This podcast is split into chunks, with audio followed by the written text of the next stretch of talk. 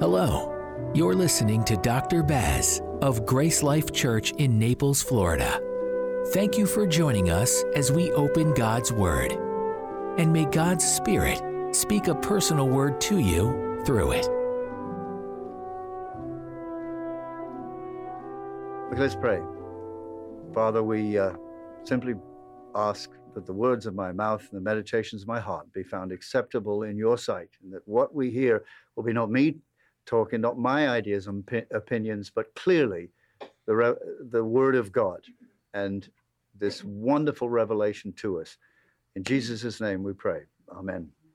Well, we're looking at a subject that's really controversial, and it's how God uses evil for good. I've been on the phone to a fellow who uh, goes to church, and, and he, he can't think of anything more vile than the idea that God would actually use evil and suffering for his own good purposes. Well, I must begin with a recap. Last week we looked at why God allows so much evil and suffering, and we saw, first of all, that all suffering is the result of the fall of man. That is, the first man rebelling against God, becoming depraved and estranged from God, and then reproducing after his own kind giving birth to an entire race of people who are born depraved. Secondly, that God is indeed sovereign ruler over all human suffering, over all evil. we went into that at length, but I shall just read you Ecclesiastes 7 4 that says, When times are good, be happy, but when times are bad, consider that God has made the one the same as he's made the other. Thirdly, uh, God being good and being all powerful and all knowing, he does have a plan in place to end all evil and suffering. It's called Christian conversion. As all of man's hostility, the Bible tells us, is due to the fact that he is in rebellion against God, God the Son went to the cross. Your sin was placed upon him, the sins of the world. He suffered the punishment for it, so that those who repent and believe should be forgiven and be born again, which means that they would receive a new nature that loves God, thereby ending the rebellion. Romans 5:1 says, Therefore, since we have been made right with God through faith, we have peace with God through our Lord Jesus Christ. And as we stated last week, if you're not going to allow God to address your sin and end your hostility, you have absolutely no right whatsoever to demand that he address the sin and end the hostility of everyone else in the world. Fourthly, God's plan puts an end to sin and suffering for believers once they get to heaven, not before. And why is that? That is because God uses suffering for his own good purposes. And as we got to that point, we started to creep into today's messages. Uh, he uses suffering for his own good purposes. Well, what are these good purposes? We alluded to them last week. First of all, to preserve God's people. In Genesis 50 20, Joseph said to his startled brothers who sold him into slavery, don't worry. As for you, you meant it for evil against me. But what you meant for evil, God meant. That means He ordained it for the good to bring about so that many people should be kept alive. So, what good does He bring out of evil? He preserves God's people. He also sanctifies God's people. He makes them holy. Romans 8:28 says that we know that all things that would be evil and include evil and suffering work together for the good and he's always talking about spiritual good, welfare to them that love God and to those who are called according to his purposes. So he does it to preserve God's people, to make God's people holy, and of course to work out all of his purposes in the world. Ephesians 1:11 talks about the plan of God who works out everything to conform to the purpose of his will. And as we've said on many occasions, not to conform to the purpose of his moral will, to conform to the purpose of his sovereign will, that is his purposes. Now, those last three points that I just made, we're going to expand and uh, and And, and we'll do that in the next few minutes. But be sure of this is that the scripture is as clear as a bell that God uses evil and suffering for the good and only allows it if it's working out his good purposes. When Joni Eareckson Tada was first dealing with the fact that she had become a quadriplegic, she was wondering why God could be so cruel to her. And then a dear Christian man sat down and counseled her, and he read to her Lamentations 3:32. Though God brings grief, he will show compassion. So great is his unfailing love for he does not willingly bring affliction or grief to the children of men. And then he said something to her that she never forgot. He said, In this rebellious, sinful world, God permits what he hates in order to accomplish what he loves. And he, she said that that just turned her sorrows around because she realized that God was in charge and that God had a purpose in her pain. And what a testimony for God that woman has been. So, how does God use suffering for the good? Well, first of all, let's look at how the suffering of those that hate God brings about the good.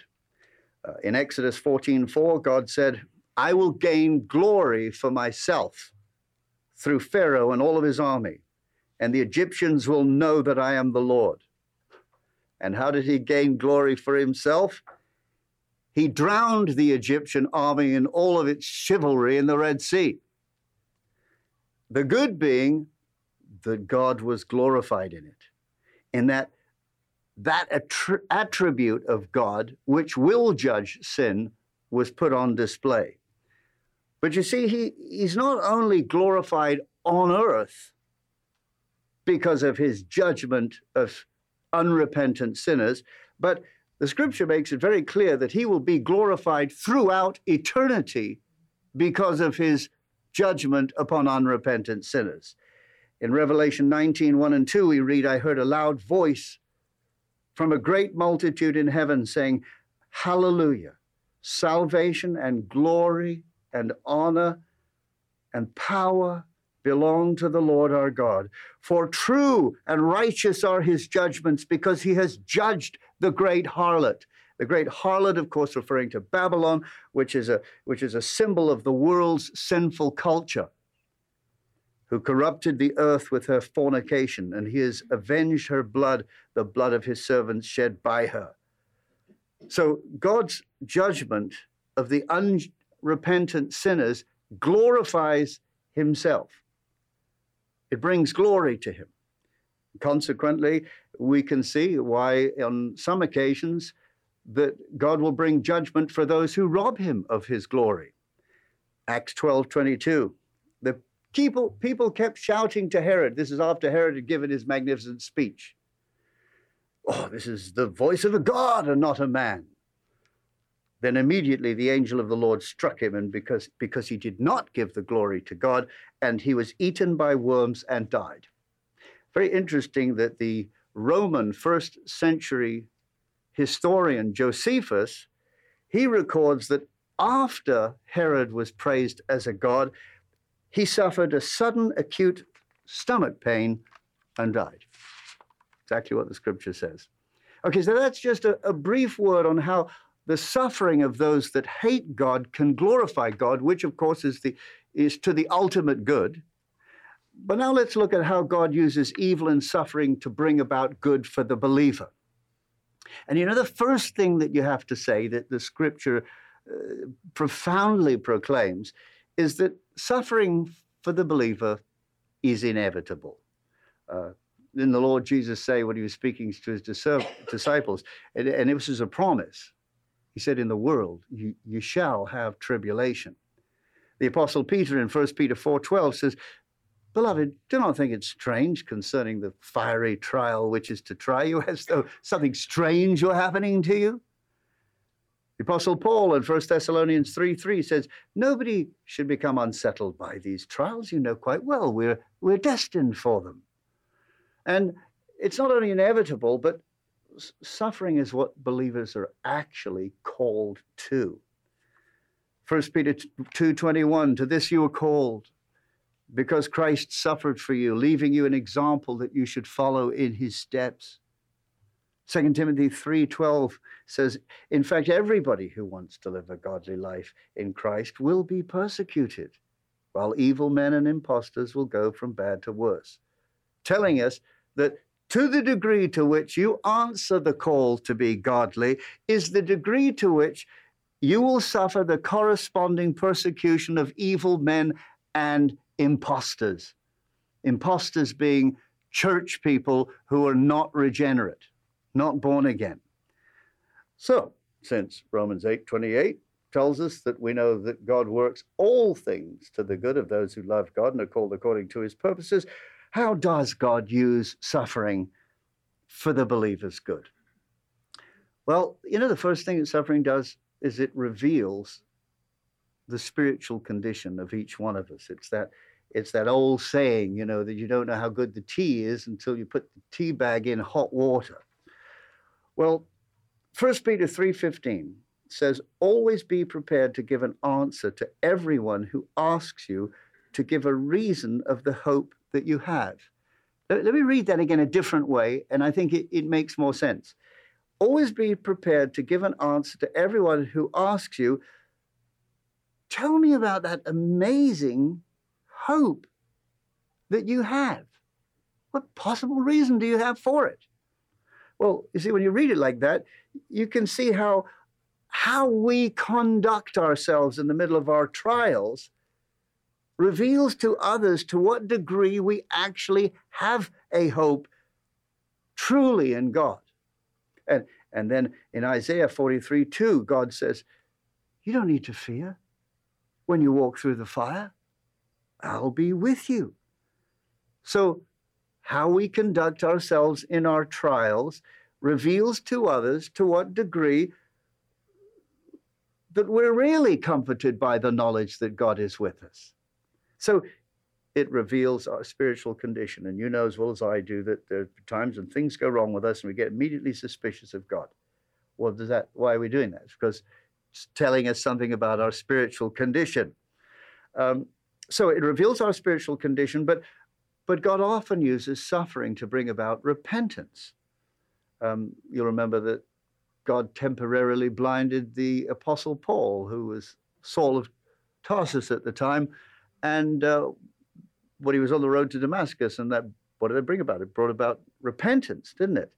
David in Psalm 119, 67 said, Before I was afflicted, I went astray. Ah, but now, now that I've been afflicted by God, I obey your word. You are good, and what you do is good. So what he's saying is, is when even when you afflict me, it's always for the good. In Psalm 32, verse 3, he said, When I kept silent, and he's talking about, about my sins.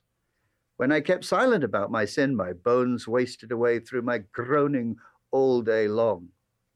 For day and night your hand, Lord, was heavy upon me. So God's hand was very heavy, painfully heavy upon his conscience. How painful? My strength was sapped as in the heat of summer. And then I acknowledged my sin. That is, he repented to you, and I did not cover up my iniquity. I said, I will confess my transgressions to the Lord, and you forgave the guilt of my sin. Now, we can see from that that God's hand can painfully inflict pain on you as he, as he, as he painfully leans upon your conscience. And he can do so without needing the to buttress that with uh, external pain. He can, he can do that or he can do that. Either way, it's painful.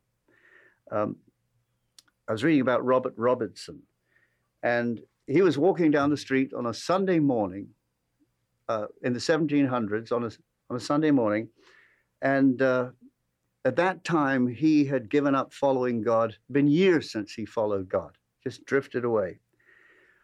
All of a sudden, a lady in a carriage pulled up next to him and asked the driver to stop, stuck her head out of the window, and said, Look, are you on your way to church? Because if you are, I'm quite happy to give you a ride.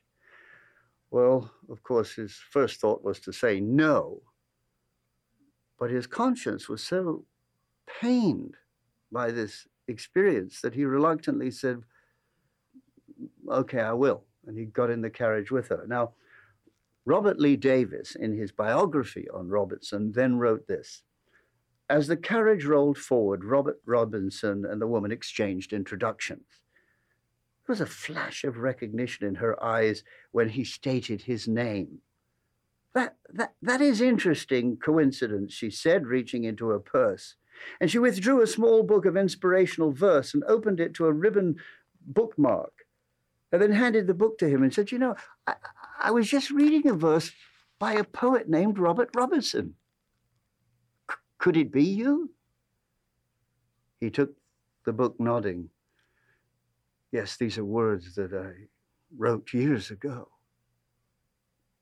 Oh, how wonderful, she exclaimed. Imagine, I'm sharing a carriage with the author of these very lines. But Robertson barely heard her. He was absorbed in the words that he was reading. They were words that would one day be set to music and become a great hymn of the faith, familiar to generations of Christians.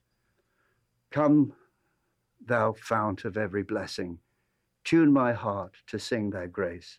Streams of mercy, never ceasing, call for songs of loudest praise. And then his eyes slipped to the bottom of the page where he read, Prone to wander, Lord, I feel it. Prone to leave the God I love. Here's my heart. Oh, take and seal it, seal it for thy courts above. And he could barely read the last few lines through the, the tears that brimmed in his eyes. And then he said to the lady, I wrote these words, and I have lived these words. Prone to wander, prone to leave the God I love. The woman suddenly understood. Ah, ah, but you also wrote, Here's my heart. Oh, take and seal it. So you can offer your heart again to God, Mr. Robinson. It's not too late. And the biographer said, and it wasn't too late for Robert Robinson. In that moment, he turned his heart back to God and walked with him the rest of his days. Spurgeon said it's a blessed hurricane that blows us onto the rock of ages. Suffering reveals our spiritual condition, but God's word said it also brings about repentance. And then, of course, God uses it to humble us. In 2 Corinthians 12 7, a familiar passage, Paul says, To keep me from becoming conceited above measure, because of these surpassing great revelations, there was given me a thorn in the flesh, a messenger of Satan to torment me. it was given to me. So, right there, God used Satan and allowed him to torment Paul in order to keep him humble. I'm giving you all these great revelations. They're liable to inflate you, as I see they are doing. So we shall humble you. And, and this is what he was going to do. So the Satan tormented him. Now, how did Satan torment him? Had to be one of two things. First of all, by reminding him of his past. Well, what was his past like? Well, in Galatians 1.13, he tells us, and he said, For you have heard about my previous way of life in Judaism, how intensely I persecuted the church of God tried to destroy it. Well, he's getting all these exceedingly great revelations. He's beginning to be pumped up. Well, you can imagine God using Satan and telling, reminding him of who he really is without God. You're a persecutor. That's all you are. And that and and and that absolutely kept him kept him where he should be. Well, of course, secondly, uh, there was all the trouble that Satan stirred up against Paul wherever Paul went. I don't, the most awful things that you read, especially if you're going to go into the ministry, is that everywhere this fellow went, there seemed to be a riot. Now, other people are preaching the word of God, but they just never seem to get that. Um, the church that he's writing to in Corinth, they were, they'd been, he'd put so much effort into them, and and now he finds out they're listening to false preachers, false teachers. Uh, there's even a group in 1 Corinthians chapter 3 who've decided, you know, Paul's okay, but I, I think the Apollos, this fellow Apollos, is way better. Actually, he talks about that. And if that wasn't enough, in 2 Corinthians 10 10, Paul wrote that some of you are saying about me that his letters are weighty and forceful, but in person he's an unimpressive and his speaking amounts to nothing. That's what you're saying about me. Now think of all the effort that Paul had put into this, and this was the response that he got. And oh, we haven't dealt with half a, a tenth of what was going wrong in that particular church. There's a couple of times he said, I feel like my efforts have been wasted on you. Well, I had a friend uh, in the, the last church who was an orthopedic surgeon, lovely man. His name was Dr. Stuckmeyer. But he gave up the whole thing and I asked him why he did so. You know what he said to me? He said, You know, it's a, it's a unique torment when you have devoted your life to helping people who habitually turn around and sue you. You just got so fed up with that. This is, this is what the Apostle Paul is experiencing. Well, so why on earth did God allow the devil to cause such disruption and opposition in Paul's ministry everywhere he went? To keep me from becoming conceited because of these surpassing great revelations. So he will use suffering to humble us. And of course, we know that he uses suffering to develop character in us. In Romans 12, 2, we're told that the Christian is to be joyful in hope, patient in affliction, faithful in prayer. So, how are you going to train to be patient in affliction? Answer in affliction. How are you going to train to be able to swim in the water? In the water. You've got to get plunged in the water. Psalm 66, verse 10 to 12 For you, O God, you've tested us, you refined us as silver. You brought us into prison and laid burdens on our backs. This is a good God. You, hmm? you let men ride over our heads. We went through fire and water. Ah, but you brought us to a place of abundance. And of course, it's always in Scripture talking about spiritual abundance, a new love for God, a new revelation of God. Building character is something, of course, that occurs through the painful discipline and correcting of us. David said, Before I was afflicted, I went astray, but now, hey, obey your word. Uh, Hebrews 12:10 is a very well-known passage on the subject that our fathers disciplined us for a while as they thought best, but God always disciplines us for our good, that we may share in his holiness, and no discipline seems pleasant at the time, but painful. Later on, however, it produces a harvest of righteousness and peace for those who have been trained by it.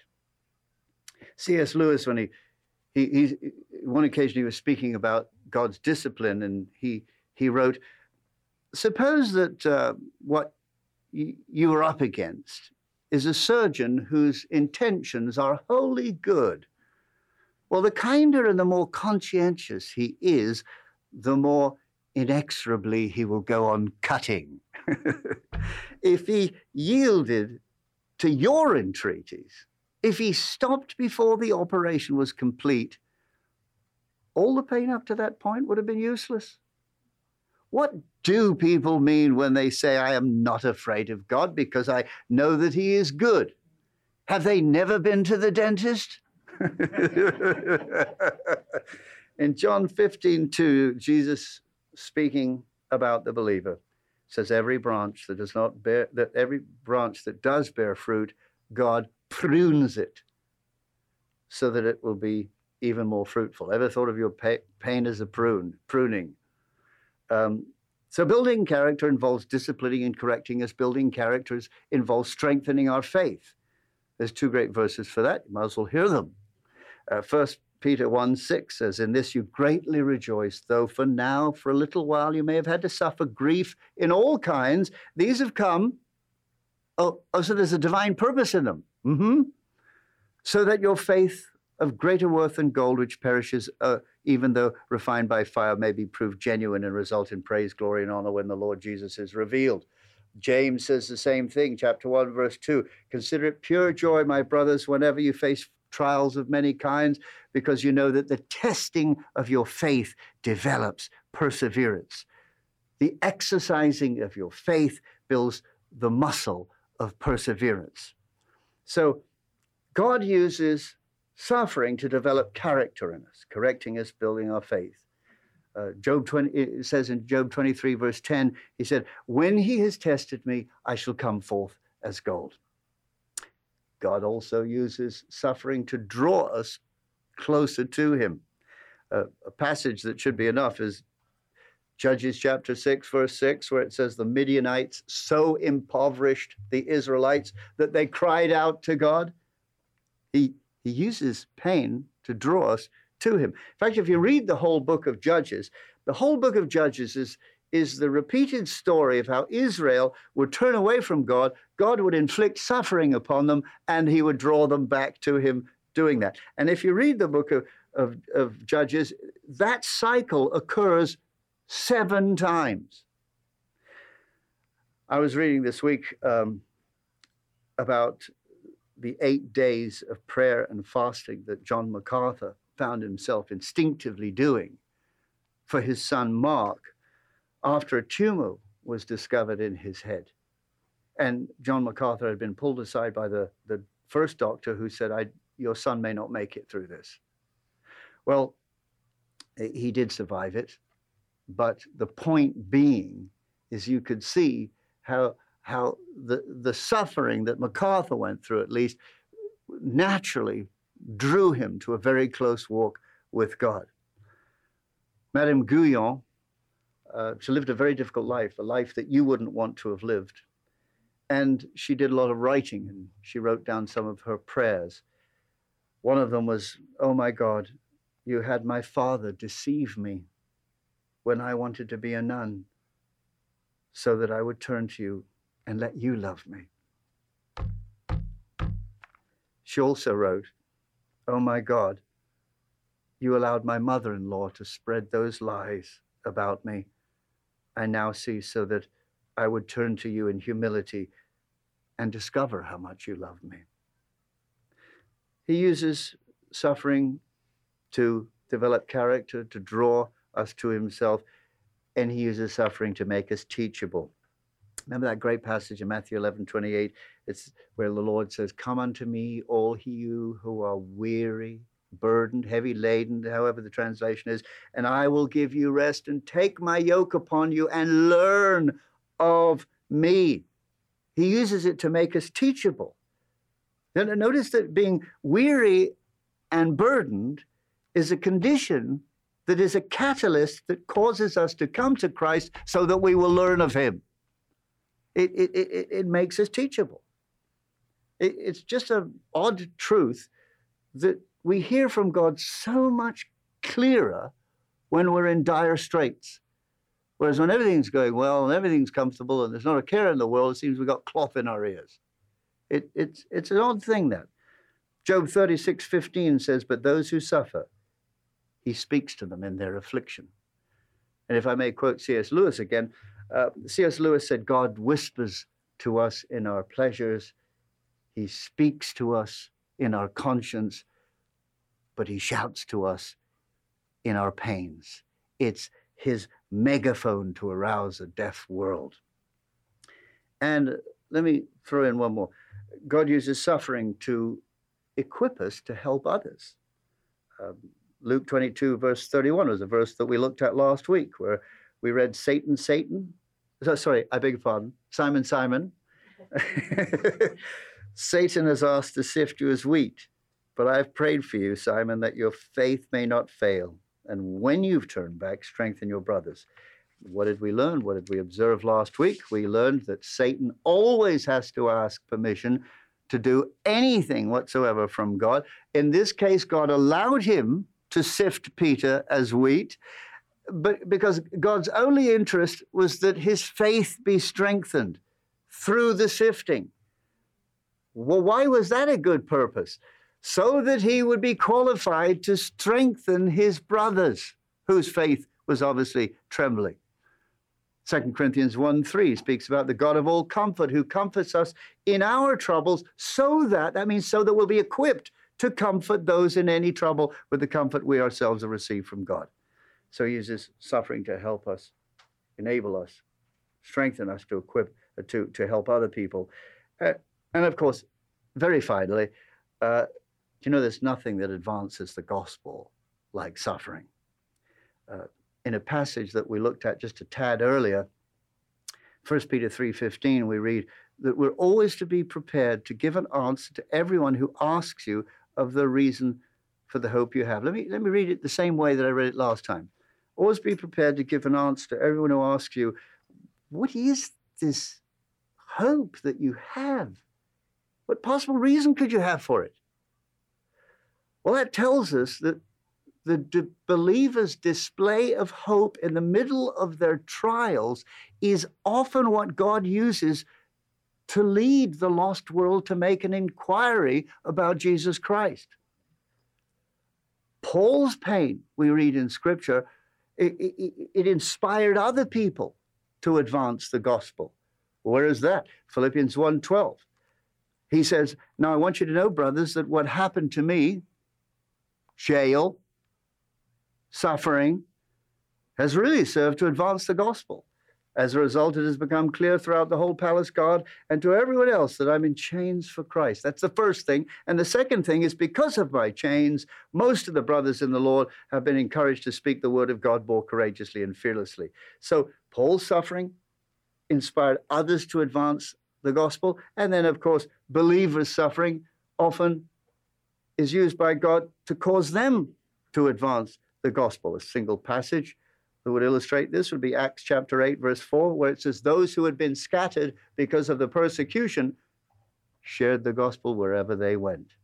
And then, of course, the believers suffering, and, and, and specifically their suffering, is sometimes used by God to advance the gospel. In Japan, in a, a place called Takinawa, uh, a hundred missionaries were taken out at one time, and the mob stoned them all to death. I don't know how long that must have taken. What a terrible thing that must have been. When political peace and came to the to the country years later, there was a new group of very brave missionaries who returned to Takinawa uh, possessing only two things, and one was a pocket New, pocket New Testament, and of course the love of Jesus Christ. And having no money to build a church, they found that God had already provided. They built the church out of the very stones that were thrown at their older brothers and sisters. And that's a church, by the way, that thrives to this day and still wins people to Jesus. God uses suffering to reveal our spiritual condition, to bring about repentance, to humble us, to develop character in us, in us to dis- discipline and correct us, to strengthen our faith, to draw us to Himself and make us teachable, to equip us to help others. And, and of course, He uses it to advance the gospel. Spurgeon says the Lord recruits His very best soldiers out of the highlands of affliction. Now, when Paul said, in 2 Corinthians chapter 12, uh, and that God had given him a thorn in the flesh, he also says that he, he went to God three times and said, Could you please take this suffering away? God said to him three different things. Number one, no, I'm not going to do it yet. Number two, but you're going to see my grace, and that'll be sufficient for you. And number three, and by the way, my power will be made manifest in your weakness. So be sure of this one thing. When God brings suffering into your life, it is always to introduce you to a new level of His grace and His power. Praise His holy name. Let's pray. Thank you, Lord, for um, your truth, and we love you. And um, help us to conduct ourselves more like the Lord Jesus Christ, who in front of his accusers opened not his mouth, but like obedient children, uh, conducting ourselves properly to your glory uh, in the middle of it, knowing that you're the one in charge and you, you're allowing everything for your glory. It's in Jesus' name we pray. Now, be, before we close by singing this song that we alluded to in the message, I, would like to just read you some words from the Apostle Paul. And, and, and as I sort of grabbed these from Scripture, uh, it suddenly made me feel as if I'm not here now, and it's just Jesus, it's just Paul standing up in front of you, closing the service. Listen to what he has to say. Those who suffer according to the will of God should commit themselves to their faithful Creator and continue to do good. And therefore, we don't lose heart. Even though our outward man is perishing, the inward man is being renewed day by day. For our, our light affliction, which is but for a moment, is working for us a far more exceeding and eternal weight of glory. Well, we, we don't look at the things which are seen, but at the things which are not seen. For the things that are seen are temporary, but the things which are not seen are eternal. remember, blessed are those who are persecuted for righteousness' sake, for theirs is the kingdom of heaven.